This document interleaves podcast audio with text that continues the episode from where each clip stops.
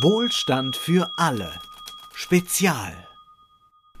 Hallo und herzlich willkommen. Hallo Professor Achim Truger. Hallo Ole. Achim Truger ist Professor für Sozioökonomie in Duisburg mit Schwerpunkt Staatstätigkeit und Staatsfinanzen. Und vielen ist er vielleicht bekannt durch seine Tätigkeit im Sachverständigenrat zur Begutachtung der gesamtwirtschaftlichen Entwicklung oder wie man vulgär sagt, Achim ist Wirtschaftsweiser. Die Wirtschaftsweisen, das ist ein äh, einen Sachverständigenrat, über den wir in Folge 84 schon gesprochen haben. Das war, würde ich sagen, eine Episode, in der wir uns eher kritisch mit äh, dem Sachverständigenrat auseinandergesetzt haben. Von daher freut es mich, dass du heute mal ins Gespräch gekommen bist, um auch äh, mit mir aus deiner Perspektive darüber zu sprechen, was ihr dort eigentlich genau tut und vielleicht auch welche Kritik du verstehst, was du aber auch vielleicht als Quatsch empfindest. Ähm, vielleicht magst du uns ja mal kurz in deinen eigenen Worten nochmal erklären, äh, was macht ihr eigentlich im Sachverständigenrat?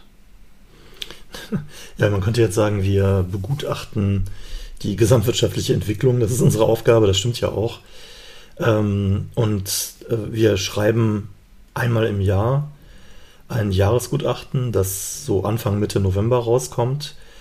Und da haben wir tatsächlich äh, eine Konjunkturprognose drin und dann aber auch ähm, eine Menge wirtschaftspolitische Kapitel, wo es dann darum geht, äh, wie beispielsweise jetzt auf die Konjunkturlage reagiert werden soll, aber auch zu grundsätzlicheren Fragen wie Verteilungspolitik, äh, Rentensystem, Strukturpolitik, Industriepolitik, ökologische äh, Transformation und so weiter.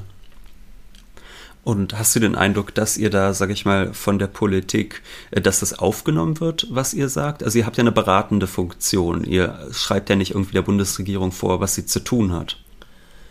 Ja, wir sind tatsächlich ein gesetzlich eingerichtetes äh, Gremium und ähm, wir ähm, haben tatsächlich Zugang ähm, und dürfen dann auch mit äh, den, äh, also einmal mit der Kanzlerin, und auch mit den ähm, zuständigen Ministerien, auch dort mit den Ministerinnen und Ministern uns unterhalten. Das machen wir üblicherweise äh, ein bis zweimal im Jahr, ähm, so dass es auch eine, einen persönlichen Austausch äh, natürlich gibt.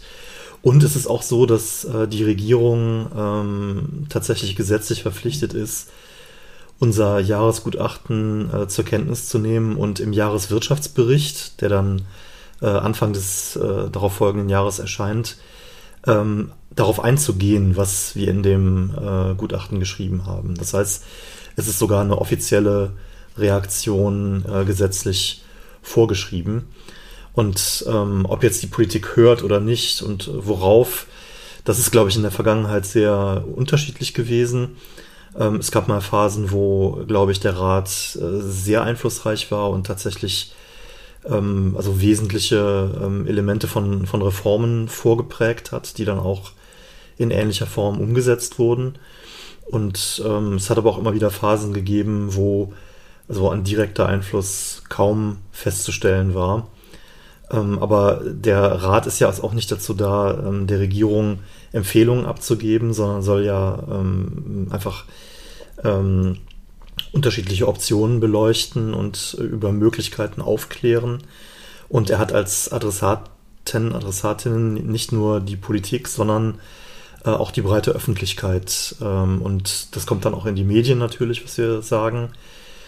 Ähm, und ähm, dort beeinflusst es natürlich die öffentliche Debatte über Ökonomie, über Wirtschaftspolitik, über Konjunktur. Du meintest eben, ihr sollt äh, der Bundesregierung nicht sagen, quasi, was sie tun soll, sondern ihr sollt euch ja, glaube ich, in dem Bericht darauf beschränken, die Lage irgendwie zu beschreiben, dann aber doch äh, zu sagen, was ihr nicht wollt, oder? Ist es nicht ein bisschen widersprüchlich zu sagen, ihr sollt der Bundesregierung äh, nicht sagen, was sie tun soll, aber ihr dürft dann sagen, was sie nicht tun soll? Das ist ja auch eine Handlungsanweisung gewissermaßen. Ja, also diese äh, Sache mit den Empfehlungen soll keine besonderen äh, Empfehlungen, also keine speziellen Empfehlungen in einzelnen äh, Punkten geben. Das steht tatsächlich so im Sachverständigenratsgesetz. Und ähm, das ist, glaube ich, auch in der Vergangenheit durchaus unterschiedlich ausgelegt worden. Ähm, das führt auf jeden Fall dazu, dass in dem äh, Gutachten normalerweise nicht dann wäre es ein wirkliches Versehen, dass da normalerweise nicht drin steht, dass der Rat irgendwas empfiehlt. ähm, sondern das wird halt äh, auf jeden Fall mit aus Respekt vor dem Gesetz natürlich auch vorsichtiger formuliert. Aber wie gesagt, es hat auch Phasen gegeben, glaube ich, wo ähm, durchaus mal sehr deutlich wurde, äh, was denn auch in relativ äh, klaren Einzelfragen die, die Position des Rates war. Und was du sagst, äh, dass wenn man dann sagt, was man nicht richtig findet oder bestimmte Dinge ausschließt, ja, dann ist das sicherlich Auslegungssache. Ähm, also, dass es ein Gesetzesverstoß wäre, kann ich jetzt, glaube ich, nicht erkennen. Also, da gibt es, glaube ich, eine breite Interpretationsmöglichkeit. Aber natürlich ähm, gibt es viele Möglichkeiten, ähm, klar Stellung zu beziehen, auch wenn man es nicht als einzelne Empfehlung ausspricht.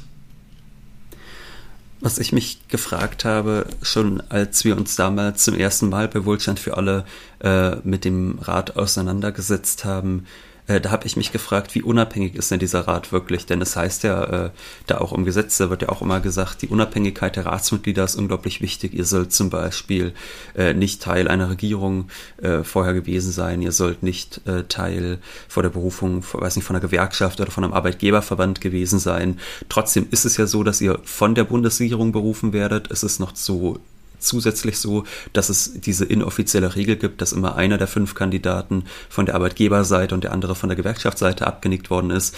Äh, inwieweit kann man da wirklich von einer Unabhängigkeit sprechen? Naja, es ist erstmal äh, eine institutionelle Unabhängigkeit. Also es äh, sollen dort äh, keine Lobbyvertreter sitzen oder Vertreterinnen, das ist äh, schon mal klar. Und dann ist es eine Unabhängigkeit gegenüber der Regierung. Also natürlich beruft die Regierung und äh, man muss jetzt auch nicht naiv sein, äh, dass äh, Regierungen je nach politischer Ausrichtung äh, wohl tendenziell Leute berufen, äh, von denen sie glauben, dass, äh, dass es da nicht einen Grundsatzkonflikt gibt, sagen wir zumindest. Also insofern ist das ohnehin politisch aufgeladen, das Ganze und alles andere. Also das abzustreiten wäre natürlich naiv. Andererseits ist es aber so, dass wenn wir denn berufen sind, wir tatsächlich unabhängig sind und äh, die Regierung kann uns nicht sagen, ihr müsst jetzt darüber schreiben und schreibt das nicht oder das sind die Ziele, die geben wir euch jetzt vor. Nein, wir sind komplett äh, unabhängig und ähm, das kann man vielleicht am besten verstehen, was das bedeutet, wenn man das mit anderen Räten vergleicht. Beispielsweise dem äh, Council of Economic Advisors in den USA, wo das wirklich äh, die ökonomischen BeraterInnen ähm, des jeweiligen Präsidenten oder Präsidentin sind ähm, und die eben politisch ausgewählt worden sind, weil sie den Kurs der Regierung wirtschaftspolitisch unterstützen sollen und prägen sollen. Und das ist genau nicht der Fall beim Deutschen Sachverständigenrat. Äh, wir sind nicht Teil der Regierung und ähm, wir äh, sind nicht dazu da, die Regierung je nach, also nach ihrer politischen Präferenz zu beraten, sondern wir machen das unabhängig ähm, nach von uns selbst gewählten wissenschaftlichen Kriterien. Hm.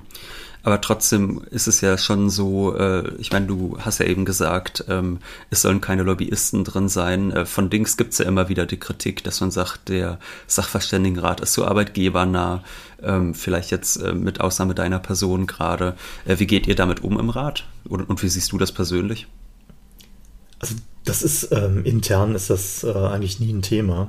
Ähm, und also die Dinge sind, äh, sind auch nicht, nicht so einfach, äh, dass man jetzt sagen könnte, irgendjemand ähm, äh, ist sozusagen klar auf einem auf einem Ticket oder ist da irgendwo äh, sozusagen so nah, dass, dass es da Weisungen gibt oder irgendwas. Das ist, äh, glaube ich, ziemlich absurd. Aber was es natürlich gibt äh, und lange Zeit gegeben hat auch, ist einfach, dass ähm, die, die wirtschaftspolitische Grundhaltung ähm, eine äh, ganz bestimmte war und zum Teil ist.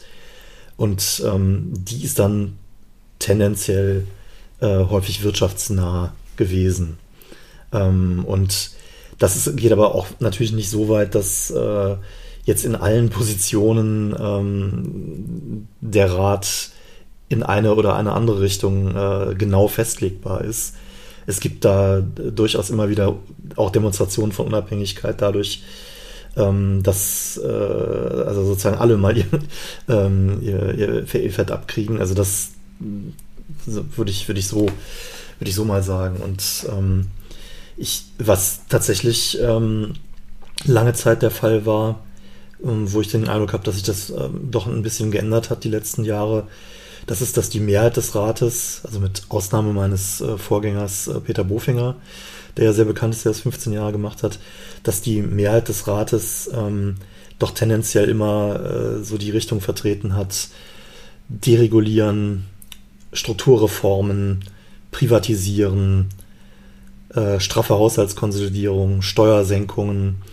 Und ähm, auch wenn das jetzt, sagen wir mal, äh, nicht explizit politisch motiviert war, dann lässt sich natürlich schon eine gewisse Ähnlichkeit ähm, zu den Forderungen von äh, bestimmten politischen Parteien, ähm, aber natürlich auch von Wirtschaftsverbänden feststellen. Das ist keine Frage. Also insofern ähm, kann ich durchaus nachvollziehen, wenn da mal so ein Eindruck entstanden ist, dass äh, die, die Mehrheitsposition des Rates lange Zeit durchaus hilfreich war für bestimmte politische Richtungen. Hm. Und die waren üblicherweise nicht ähm, gewerkschaftsnah. Und ähm, wie sieht es aus, äh, wenn ich vielleicht da gleich noch anknüpfen kann äh, an dieses Thema äh, Arbeitgebernähe etc. Ähm, mit Nebeneinkünften? Also ähm, müsst ihr die zum Beispiel explizit melden? Also ihr werdet ja vom Staat entlohnt für diese äh, Rolle als äh, äh, Mitglieder des Sachverständigenrates. Äh, von daher könnte man ja zum Beispiel sagen, gut, wenn jemand nebenbei noch was verdient, äh, muss er das anmelden, muss er das transparent machen und dann ist auch gut. Äh, wie sieht das aus? Na, es gibt ähm, vom, vom Sachverständigenrat aus nicht diese Regelung oder von der Regierung, es steht auch nicht im Gesetz ähm, und natürlich ist es aber so, also erstmal, das kann man ja äh, offen sagen, ähm, die, die Vergütung, also die pauschale Aufwandsentschädigung, die man bekommt, die übrigens auch voll äh, versteuert wird, ähm, die ähm, ist für in Anführungszeichen einfache Mitglieder 33.000 Euro im Jahr und äh, für den Vorsitzenden oder die Vorsitzende äh, 37.000 Euro. Das ist ja also viele Menschen ähm, fänden das als Jahresgehalt äh, und nicht als Nebentätigkeit, also für eine hauptberufliche Tätigkeit auch noch äh, schon ganz in Ordnung oder müssen, müssen damit äh, über die Runden kommen. Also insofern ist das schon mal an sich viel. Und ähm, hinzu kommen dann natürlich noch, äh, wahrscheinlich kann jetzt ja nur für mich sprechen, äh, Vortragshonorare ähm, und äh, da gibt es sicherlich verschiedene Herangehensweisen. So, und da wir alle Hochschullehrer und Lehrerinnen sind ähm, und da im Beamtenverhältnis stehen, ähm, müssen wir unsere Nebentätigkeiten ja der Hochschule oder der Universität äh, melden. Also das, das geschieht natürlich schon, da gibt es dann äh, eine Kontrolle darüber. Aber es ist nicht so, dass es jetzt mh, mm, in, über die Ratstätigkeit irgendwie kontrolliert wird oder nachgehalten würde. Und es wird natürlich auch nicht veröffentlicht. Ähm, ja. Würdest du daran was ändern oder würdest du sagen, es ist sinnvoll, das so äh, zu belassen, weil ihr zum Beispiel auch ein Recht darauf habt, dass sowas privat bleibt? Ja, also das ist natürlich eine, eine ziemliche Diskussion, ähm, die, dann, die dann losginge, äh, würde ich mir denken. Also ich kann verstehen, wenn man das eher privat halten will, aber ich, also sagen wir, es wäre wahrscheinlich, könnte, könnte auch interessant sein, äh, wenn, das, wenn das veröffentlicht würde. Ähm, und die Debatte, äh, die es dann wahrscheinlich geben würde, ähm, wäre sicherlich auch recht spannend. Wenn ihr äh, zusammenarbeitet, kommen wir mal zu dieser Zusammenarbeit dort im Rat. Ihr schreibt ja dieses Jahresgutachten. Äh, ihr setzt euch da ja nicht einfach hin und äh, fangt mal an, oder? Also kannst du irgendwie grob erklären, wie das da läuft? Ich meine, ihr seid ja auch wahrscheinlich nicht nur zu fünft, ihr habt ja sicherlich dann auch äh, dort sowas wie wissenschaftliche Mitarbeiter, äh, die euch dabei helfen. Ähm, wie, wie sieht das genau aus, wenn ihr dort zusammenarbeitet? Also ähm, wir stehen natürlich in ständigem Austausch und wir treffen uns äh, mit Ausnahme des, des Monats August, wo halt die Sommerpause ist, treffen wir uns jeden Monat ähm, für mindestens zwei Tage. Äh, Im Moment natürlich noch virtuell, aber äh, ansonsten in Wiesbaden. Wir sitzen dort im Statistischen Bundesamt ähm, und haben da eine halbe Etage. Und tatsächlich haben wir einen Stab äh, von wissenschaftlichen Mitarbeitern und Mitarbeiterinnen. Ähm, ehrlich gesagt, ich weiß gar nicht, wie viele es sind im Moment, ähm, aber das sind schon, ich glaube, 18 Leute. äh, also 15 bis 18 Leute. Und es gibt auch noch eine ähm, Geschäftsstelle und eine ähm, und, und Unterstützung äh, für Statistik und so. Und ähm, ohne den Stab könnten wir natürlich äh, dieses doch ziemlich große Werk nicht jedes Jahr schreiben, sondern ähm, die leisten da die ganz wesentliche Recherchearbeit und ähm, strukturieren das alles vor. Und die leisten übrigens auch eine unglaublich gute Arbeit, muss man sagen, und sind auch wahnsinnig motiviert und schlagen sich dann auch äh, gemeinsam mit uns, wenn es sein muss, die Nächte um die Ohren, wenn das Ding dann fertig ist. So, und der Prozess ist so, äh, dass wir ähm, zu Beginn des Jahres uns darüber verständigen, äh, was wir denn so an Themen machen müssen, äh, machen wollen.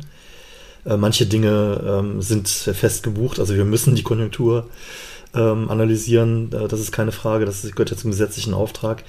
Zum gesetzlichen Auftrag gehört es auch regelmäßig die Verteilungssituation, also Einkommens- und Vermögensverteilung zu begutachten. Das machen wir alle zwei Jahre.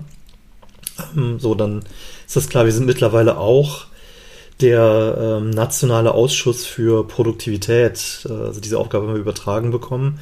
Das heißt, wir müssen jetzt auch auf jeden Fall immer ein Produktivitätskapitel in dem äh, Gutachten haben. Das ist sozusagen vorgeprägt und ansonsten ist es aber so, dass wir natürlich dann ähm, unterschiedliche Schwerpunkte setzen können, äh, was wir gerade für aktuell halten oder wo wir meinen, dass der Rat sich nach längerer Pause vielleicht auch mal wieder äh, zu äußern könnte. So, und dann ähm, äh, wird das verabschiedet und dann geht es äh, in sozusagen läuft es über mehrere Schleifen. Das ist ein, ein sehr aufwendiger Prozess und ähm, dass es viel Arbeit ist, äh, war mir klar, aber als ich dann äh, mitbekommen habe, wie viel Arbeit es tatsächlich ist und dass es vor allen Dingen auch ähm, gegen Ende wirklich sehr, sehr stressig wird, das äh, hat mich dann doch äh, nochmal überrascht. Und ehrlich gesagt äh, ist es, ich mache es jetzt ja dann demnächst zum dritten Mal, ist es dann in der Endphase auch tatsächlich ähm, immer nochmal äh, mehr, als man sich vorgestellt hat an Arbeit. Und das läuft so, wir machen, äh, wir verabschieden praktisch eine Gliederung erstmal zu den Kapiteln dann wird weiter recherchiert und dann gibt es äh, drei verschiedene Versionen, eine erste, eine zweite und eine dritte. Und ähm, wir lesen das, also mit anderen Worten, wir lesen diese einzelnen Kapitel dann, ähm, ja, äh, erst die Gliederung und dann die drei äh, Versionen, also mindestens viermal. Und dann gibt es noch eine Endkontrolle. Und ähm, irgendwann zwischendrin muss auch entschieden werden, ob eine oder mehrere Personen, also ein oder zwei in dem Fall, ähm, mit der Mehrheitsmeinung nicht einverstanden sind und noch ein Minderheitsvotum schreiben möchten zu einem bestimmten Thema. Das ist ein Recht, das äh, jedes Ratsmitglied hat. Ja, und dann äh, wird auch das ähm, dann gemeinsam diskutiert und äh, äh, am Ende aufgenommen. Und da ist man natürlich, wenn man jetzt äh, von, wenn man hat fünf, sechs Kapitel und wenn man die dann viermal liest äh, und am Ende halt sehr intensiv äh, noch diskutiert, dann hat man relativ viel zu tun. Wie oft kommt es vor, dass so Minderheitenvoten nötig sind? Dass ihr ähm, euch da ähm, uneinig seid? Das Interessante ist die Frage, ob es eigentlich jemals ein Jahresgutachten gegeben hat, ähm, in dem es kein Minderheitsvotum gab. Das wüsste ich jetzt gar nicht. Ähm, und für mich kann ich jetzt sprechen, wobei ich habe jetzt ehrlich gesagt gar nicht, jetzt nicht mehr im Kopf, gar nicht gezählt. Ähm, ich glaube, ähm, also es kommt, kommt immer wieder vor und ähm, ich glaube, ich habe im letzten Gutachten äh, zwei Minderheitsvoten drin gehabt und ähm, Minderheitsziffern in einem anderen Kapitel. Ähm, genau, und im Gutachten davor hatte ich, glaube ich, auch drei Minderheitsvoten und äh, zwei davon waren gemeinsam mit, äh, mit Isabel Schnabel. Die jetzt bei der EZB ist. Genau, die ist äh, dann sozusagen nach meiner ersten Kampagne, wie es heißt, also nach dem ersten Jahresgutachten, ist sie dann ähm, Anfang 2020 zur EZB als Direktorin gewechselt. Hm. Und was war, was war das für ein Thema, wo ihr da so ausgeschert seid, in Anführungszeichen? Ähm, das betraf die Konjunkturpolitik und die äh, Frage der Finanzpolitik und der Schuldenbremse. Und ähm, das bei der Konjunkturpolitik, da ging es halt um die Frage, das war noch 2019 ja, äh, ob möglicherweise ein Konjunkturpaket notwendig sein könnte oder nicht. Und ähm, da hatten sich die Fronten zwischenzeitlich verhärtet. Ich glaube eigentlich, äh, wenn das hat dann natürlich eine, eine gewisse Eigendynamik. Ähm, man hat, hockt dann ja auch recht lang aufeinander. Ich glaube, äh, wir hätten das eigentlich sogar vermeiden können in der Frage, wo es wirklich äh, richtig großen Dissens gab. Das war bei der Frage der Schuldenbremse und da hat die Ratsmehrheit damals gesagt, äh, die Schuldenbremse, die ist äh, genau richtig und ähm, die ist in jeder Hinsicht ein Erfolg und äh, gut und es gibt überhaupt keinen Grund, ähm, die Schuldenbremse zu verändern. Und äh, Isabel Schnabel und ich haben gesagt, wir sehen durchaus äh, kritische Punkte. Wir sind nicht gegen Regeln für die Staatsverschuldung, aber wir glauben, dass die Schuldenbremse in der jetzigen Form ähm, konjunkturpolitisch nicht genug Spielraum lässt und dass sie ähm, bei öffentlichen Investitionen zu wenig Spielraum lässt und haben dafür plädiert äh, für eine investitionsorientierte Reform der Schuldenbremse und eben mehr konjunkturellen Spielraum. Und das hat auch ganz ordentlich ähm, Wellen geschlagen, wurde auch ganz gut wahrgenommen. Und ähm, ja, und ich halte es auch nach wie vor für richtig. Ja gut, aber da würden ja viele wahrscheinlich auch sagen, zum Beispiel die Fans der Schuldenbremse, die haben dann ja jetzt gesagt, naja, wir haben doch in der Corona-Krise gesehen, da war die Krise und da hat uns die äh, Bremse ja wahnsinnig viel Spielraum gelassen äh, zur Neuverschuldung. Äh, warum siehst du das anders, dass du sagst, die ist trotzdem zu rigide, die Schuldenbremse? Ja, die, ähm, die Schuldenbremse hat insofern die Spielräume gelassen, als die Politik ähm, die Ausnahmeregeln genutzt hat. Ähm, und das ist, solange man diese Regeln nutzt und auch offensiv nutzt, äh, kann man viel machen. Ähm, der Punkt ist eher, ähm, was danach kommt. Und meine Befürchtung ist, das war übrigens auch ein Grund, warum ich im letzten Jahresgutachten, also Ende 2020, erneut ein Minderheitsvotum dann zur Finanzpolitik geschrieben habe. Die, die Schuldenbremse, wenn man zu ihr zurückkehrt, stellt sich immer die Frage, ob das geht, ohne dass man zu stark auf die Bremse tritt. Also muss man dann äh, kräftig Ausgaben kürzen oder die Steuern erhöhen, um die einhalten zu können. Oder geht das in einem äh, vernünftigen, äh, langsamen Übergang und äh, man bekommt keine, keine großen Konflikte. Und ähm, meine Befürchtung ist, dass äh, wenn es jetzt nicht eine sehr rasante, unerwartete Konjunkturerholung gibt und einen riesigen Wachstumsschub, dass dann äh, innerhalb der nächsten, sagen wir mal, zwei Jahre die Bremse doch kräftig greift und ähm, den Staat ähm, an vielen Stellen äh, zwingt, äh, restriktiv zu sein. Und was mir vor allen Dingen Sorgen macht, ist, äh, ich sehe die großen Investitionsbedarfe, die es gibt also für äh, ökologische Transformation, äh, auch für, aber auch für die klassische Infrastruktur, ähm, auch für, für Bildung, ähm, äh, Forschung und so weiter. Da sind ganz viele ähm, Dinge noch nicht richtig gut. Äh, da muss viel mehr investiert werden. Und ähm, das wird schwierig, wenn man gleichzeitig ähm, innerhalb der Schuldenbremse gezwungen ist, ähm, letztlich den Haushalt fast, fast auszugleichen. Und da ist es eigentlich äh, ökonomisch sinnvoll, wenn man Investitionen in die Zukunft tätigt, dass ähm, man sich dafür auch verschulden kann. Also wenn ich ein, ein Haus baue oder ein Haus äh, kaufe, dann verschulde ich mich auch erstmal und zahle das dann äh, schrittweise, stotter das schrittweise ab.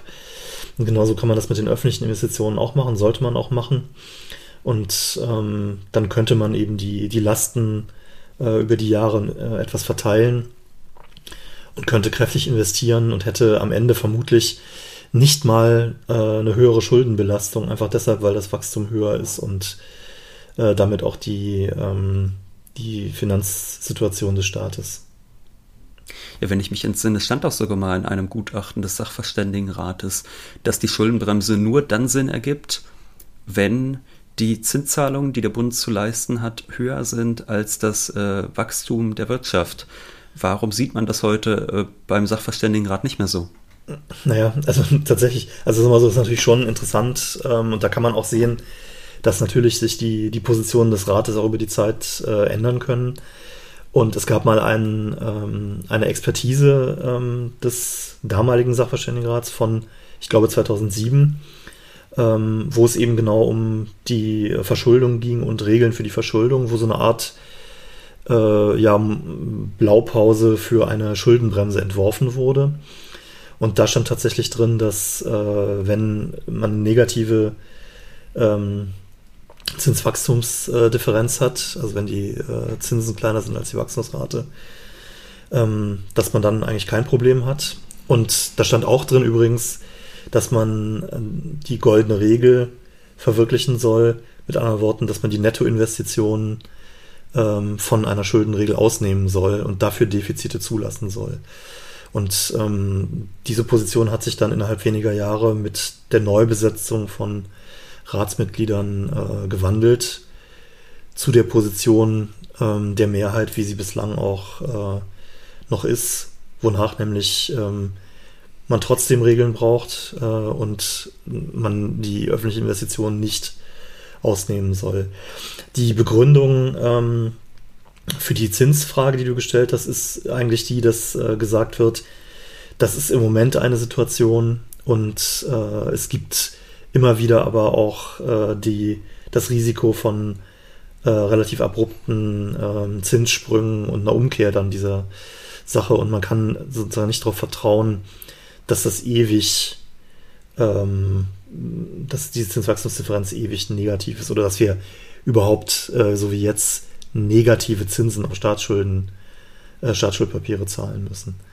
Und ähm, da muss ich sagen, also ich, ähm, ich kann das schon nachvollziehen, ähm, aber äh, ich, ich halte übrigens auch die Position, dass wir jetzt in einer grundsätzlich anderen Welt leben und dass wir jetzt ewig Negativzinsen haben werden weil das einfach so äh, wegen der säkularen Stagnation oder sonst irgendwas so angelegt ist. Ähm, das halte ich für, äh, für problematisch. Und die Ökonomen oder Ökonomen haben eigentlich mit sehr langfristigen Prognosen bislang immer Schwierigkeiten gehabt. Und da insofern säkulare Prognosen über Jahrzehnte abzugeben, was mit den Zinsen passiert, halte ich für problematisch. Also insofern äh, kann ich schon verstehen, dass man da vorsichtig ist. Ähm, deshalb haben Isabel Schnabel beispielsweise und ich ja in unserem Minderheitsvotum auch geschrieben, äh, nicht, weil jetzt die Zinsen gerade mal so sind, äh, ist jetzt plötzlich alles anders und deshalb können wir uns jetzt verschulden und sollen das auch wild tun, sondern wir haben gesagt, wir sollen uns für öffentliche Investitionen verschulden dürfen. Und ähm, es ist einfach eine Frage der Kosten-Nutzen-Analyse. Und der Nutzen ist halt äh, gegenwärtig aufgrund der hohen Investitionsbedarfe besonders hoch. Und die Kosten sind wegen der äh, sehr niedrigen oder sogar negativen Zinsen ähm, niedrig bis nicht existent. Und insofern verschiebt das natürlich einfach in dem Kalkül ähm, die, äh, die Entscheidung aus unserer Sicht in Richtung etwas mehr Staatsverschuldung, weil es einfach sinnvoll ist ökonomisch. Ähm, ich glaube, so, also so, so entspannt finde ich und auch so unspektakulär kann man das, glaube ich, sehen. Und ähm, ich hätte eigentlich auch gedacht oder würde eigentlich auch denken, dass sowas tendenziell äh, auch zustimmungsfähig sein sollte für eine größere Mehrheit. Aber ähm, das war bisher halt nicht der Fall. Themen wie die MMT, tauchen die bei euch auf? Also ich habe den Eindruck, dass jetzt äh, gerade äh, durch das letzte Jahr, durch diese gigantische Neuverschuldung während Corona, dass da irgendwie ein breiteres Bewusstsein für die Frage entstanden ist, na, wo kommt das Geld eigentlich her?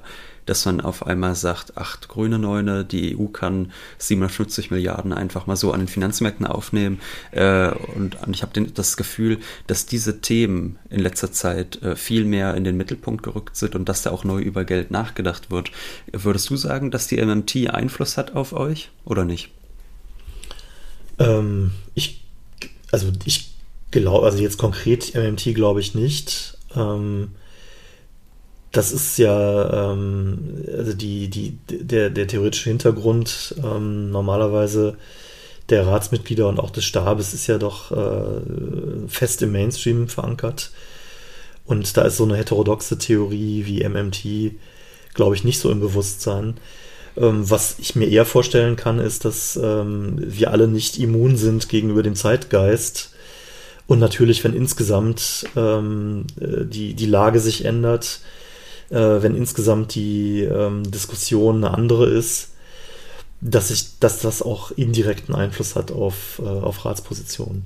Und das kann unterschiedlich natürlich dann sein. Ähm, das kann dann sein, dass äh, so eine Ratsposition sich schrittweise ähm, von älteren Positionen wegbewegt. Kann aber natürlich auch sein, dass äh, äh, man sich dann bewusst abgrenzen möchte und umso energischer an alten Positionen festhält. Das kann man immer schwer ähm, prognostizieren, wie sowas läuft. Und ich glaube, also das ist ja ehrlich gesagt auch weise, ähm, und das muss man sich, glaube ich, sollte sich jeder oder jede selbst auch eingestehen.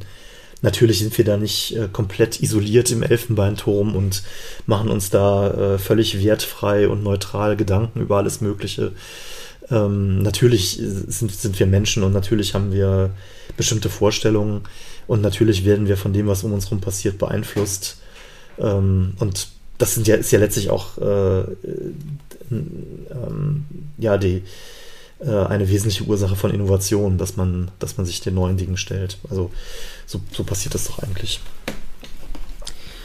Du hast eben gesagt, Elfenbeinturm. Da gibt es ja auch viel Kritik. Ihr würdet im Elfenbeinturm sein, von links zum Beispiel, dass ihr eigentlich Interessen ärmerer Menschen kaum im Blick, hab, Blick habt.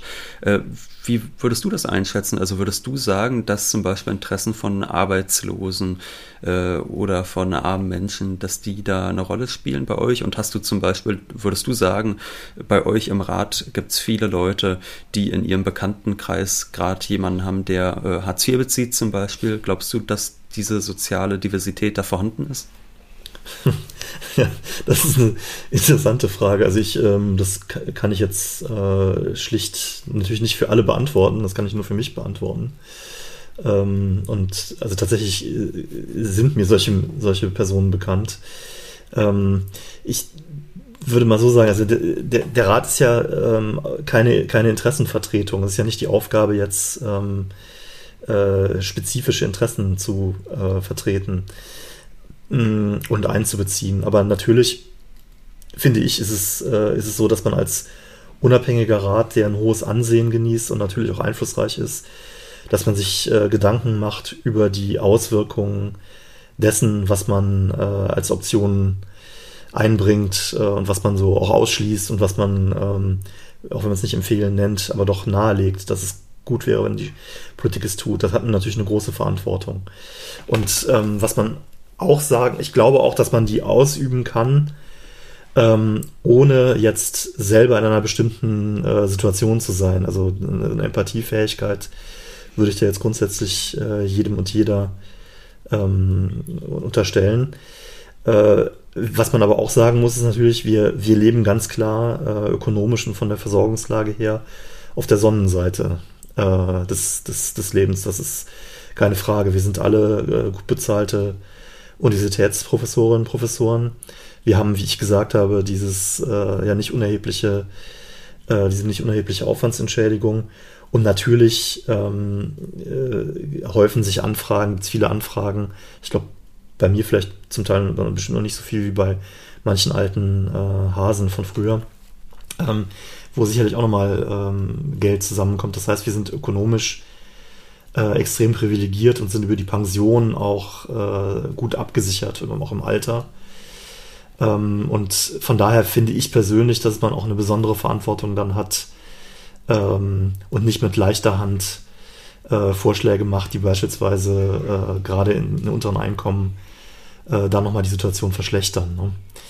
Ähm, und ich bin ehrlich gesagt ähm, mit der Haltung ähm, der Mehrheit des Sachverständigenrates in der Vergangenheit zumindest, was die Verteilungsfrage angeht, ähm, nicht zufrieden gewesen. Ich habe auch äh, im vorletzten Jahresgutachten Minderheitsvotum genau im Verteilungskapitel geschrieben, wo ich den Eindruck hatte, dass ähm, und das auch versucht habe zu belegen, ähm, dass in der, äh, von, der, von der Ratsmehrheit tatsächlich die ähm, Polarisierung der Einkommensverteilung, also die Zunahme der Ungleichheit, äh, die es ja gegeben hat, die sprunghaft war äh, von Ende der 90er bis, bis Mitte, also bis so 2005 und die danach ja ähm, sogar leicht noch weiter nach oben gegangen ist, beziehungsweise aber trotz guter ökonomischer Entwicklung ja nicht runtergegangen ist.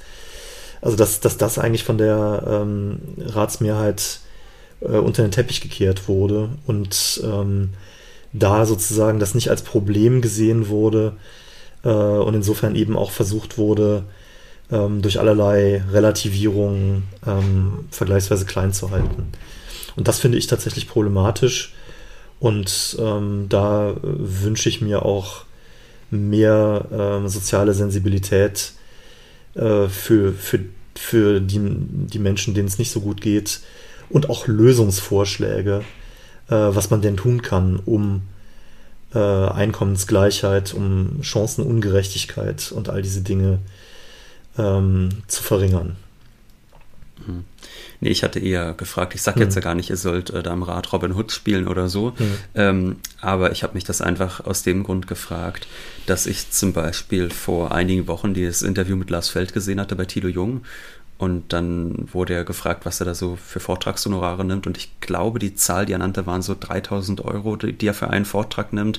Und da wird es ja sicherlich auch schon mal Vorträge geben, wo es ein bisschen mehr gibt. Das ist ja einfach mal mehr als ein deutsches Mediangehalt. Und ich frage mich dann schon bei Menschen, die, ich sage mal, im Regelfall eher bei der Initiative Neue Soziale Marktwirtschaft sprechen, äh, als bei äh, Initiativen von Erwerbslosen und die dann auch noch, äh, sage ich mal, von der INSM Geld bekommen, äh, ob das nicht schon für eine hohe soziale Homogenität sorgt, dass man dann manche Interessen kaum noch wahrzunehmen in der Lage ist. Ja, also, ähm, also da, da mich das ja nicht betrifft, ähm, und ich nur für mich sprechen kann, ähm, kann ich da jetzt nichts zu sagen. Ähm, ich kann aber nachvollziehen, wenn man, wenn man solche Fragen stellt. Aber ich kann sie halt nicht beantworten, äh, weil ich schlicht so nicht sagen kann. Hm. Vielleicht noch zum Abschluss die Frage, hast du denn den Eindruck, dass es jetzt gerade einen Paradigmenwechsel gibt? Also zumindest ist es der Eindruck, den ich habe. Wir sehen es äh, in den USA. Ich würde aber auch behaupten, dass wir in Deutschland doch anders über Verschuldung gesprochen haben, äh, seitdem Corona seitdem die Pandemie begonnen hat. Glaubst du, dass sich da etwas auftut? Und ich meine, du hast ja auch zum Beispiel über Investitionsbedarf gesprochen. Was wären denn Themen, die dir jetzt besonders wichtig wären, wo du sagst, da soll was passieren? Hm. Gut, ich beginne jetzt erstmal mit dem, mit dem Paradigmenwechsel. Das ist natürlich ein großes Wort. Ähm, ich, ich glaube, ähm, dass auf jeden Fall äh, eigentlich schon seit der Finanzkrise, also seit 2008, 9, 10, äh, dann auch der Euro-Krise und jetzt insbesondere noch mehr der Corona-Krise als, als, als noch nächste Großkrise, die oben drauf kommt. Ähm, wirklich diese alte Lehre, ähm, die ich eben schon mal gesagt hatte, also der, ähm, privatisieren, deregulieren, äh, Sozialstaat abbauen, Steuern senken, harte Haushaltskonsolidierung, den Staat klein halten nach Möglichkeit. Äh, also diese, diese äh, Sichtweise, dass die ähm, doch sehr, sehr stark an ihre Grenzen gestoßen ist, weil sich eben äh, in vielen Bereichen gezeigt hat, dass es schlicht nicht funktioniert und ähm, sogar eher das Gegenteil erreicht. Und ich habe den Eindruck, dass, äh, das heißt den Eindruck, das kann man ja richtig sehen. Also ich weiß ja, was wir äh, Anfang des Jahrtausends, äh, sagen wir bis 2005, 2006, 2007 für Debatten geführt haben, äh, mit welcher Einseitigkeit äh, und, und wie jetzt die Debatten laufen. Und da muss man sagen, das hat sich schon sehr, sehr stark geändert. Und ich habe auch den Eindruck im Übrigen, ich mache das auch, ähm, wenn ich Vorträge halte, ähm, dass ich sage, es gibt sozusagen einen alten Sachverständigenrat, ähm, sagen wir mal, die letzten vor, vor, von vor drei, vier, fünf bis zehn Jahren oder so, wo ich eben äh, auch den Eindruck habe, das ist genau so gewesen äh, mit den Punkten, na, die äh, mit, in relativ, mit relativ harscher Rhetorik äh, Forderungen nach Strukturreformen und all den Dingen, die ich jetzt eben genannt habe. Das war so die, das Übliche. Und ich äh, bemerke ähm, jetzt auch in den zwei Jahren, wo ich schon äh, mitgewirkt habe, dass jetzt doch ähm, Ökologie stärker äh, ein Thema wird, ähm, dass ähm, der Rat beispielsweise jetzt überhaupt sich nicht kritisch geäußert hat dazu, dass es Konjunkturprogramme gegeben hat in der Corona-Krise, auch die auch die Höhe der Staatsverschuldung, die eingegangen worden ist, für komplett unbedenklich ähm, gehalten hat, sich nicht gegen beispielsweise den, den ähm, diese europäische, äh, den europäischen Wiederaufbau ausges Fonds äh, ausgesprochen hat. Das finde ich sind lauter Zeichen. Es gibt äh, in der in der Industriepolitik ähm, doch wieder ähm, deutlich äh, ausgewogene Kapitel, in denen darauf äh, hingewiesen wird, dass äh, durchaus auch missionsorientierte Politik äh, funktionieren kann. Also da ist eigentlich eine Menge in Bewegung. Und es, es gibt tatsächlich auch ähm, äh, häufiger, wie ich finde, jetzt Verteilungsanalysen über bestimmte Vorschläge oder Optionen, ähm, wo auch wirklich die ähm, Verteilungsinteressen gerade äh, der, der, unteren Einkommensklassen eine Rolle spielen und wo ähm, das wirklich mit aufgenommen wird in die politische Beurteilung, die wirtschaftspolitische. Das finde ich sind so ähm, Verschiebungen, die ich ganz positiv finde. Wenn das der neue Rat ist und wenn sich das weiter ähm, verfestigt und stärkt, dann finde ich, hätte der Rat eine ähm, sehr gute Entwicklung durchlaufen. Und was es dann sozusagen an, äh, an Problemen und an Dissens noch gibt, ja gut, da kann jeder oder jede ein Minderheitsvotum schreiben. Ähm, aber wenn sozusagen insgesamt sich das jetzt äh, doch in, in diese Richtung entwickelt, mehr achten auf soziale Probleme, ähm, weniger Skepsis äh, gegenüber bestimmten staatlichen Problemlösungen, äh, und eben keine radikalen Strukturreformen mehr, dann finde ich, ist das schon mal ein sehr, sehr großer Schritt. Und Strukturreform heißt jetzt Reform wie Hartz IV, schätze ich mal. Ja, das ist, das ist so, äh, das ist ja so ein schillernder Begriff, äh, der letztlich auch überhaupt nicht gefüllt ist. Da kann natürlich jeder ja. alles drunter verstehen. Aber üblicherweise sind die Strukturreformen die, die äh, sozial wehtun, wo es halt um äh, Arbeitnehmerinnenrechte geht, die abgebaut werden sollen, um Sozialstaatsabbau und äh, die Regulierung im Allgemeinen. Und deine Vision für die Zukunft, oder Vision ist jetzt vielleicht groß gesprochen, das heißt ja, wer Vision hat, soll zum Arzt gehen, aber wenn du Sachen hast, nein, wenn du Visionen hast, dann kannst du das natürlich gern sagen, oder äh, vielleicht auch kleiner gesprochen Ziele, wo du sagst, die sollten jetzt angegriffen werden, da soll investiert werden. Ja, also ich ähm, also, brauche keine Vision, aber was, was mir wichtig ist, ähm, ich finde, dass äh, Wirtschaftswissenschaft und wirtschaftspolitische Beratung eigentlich in Richtung einer Ermöglichungswissenschaft gehen soll.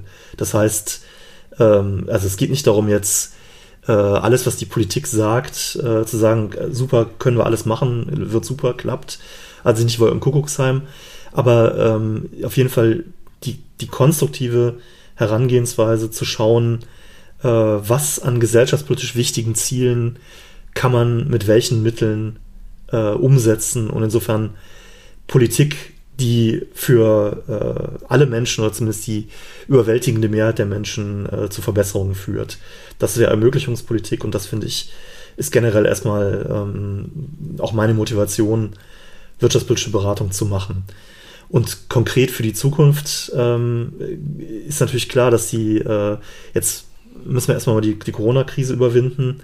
Und äh, dann ist wichtig, dass die ökologische Transformation, äh, dass wir die hinkriegen.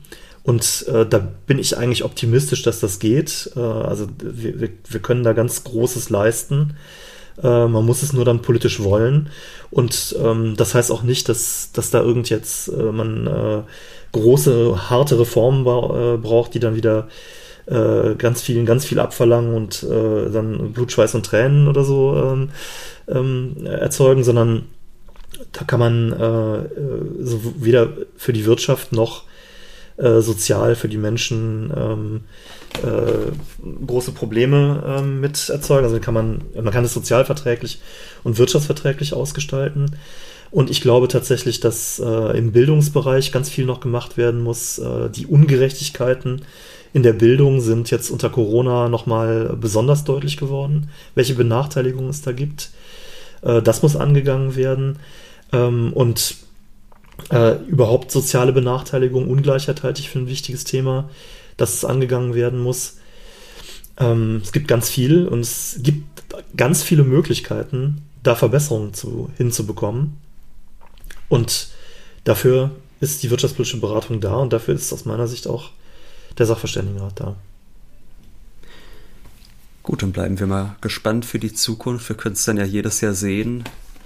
Und wenn es Uneinig gibt, Uneinigkeit gibt, können wir es ja zumindest in einem Minderheitsvotum sehen. Äh, von daher danke ich dir ganz herzlich, lieber Achim, für das Gespräch. Sehr gerne, danke auch.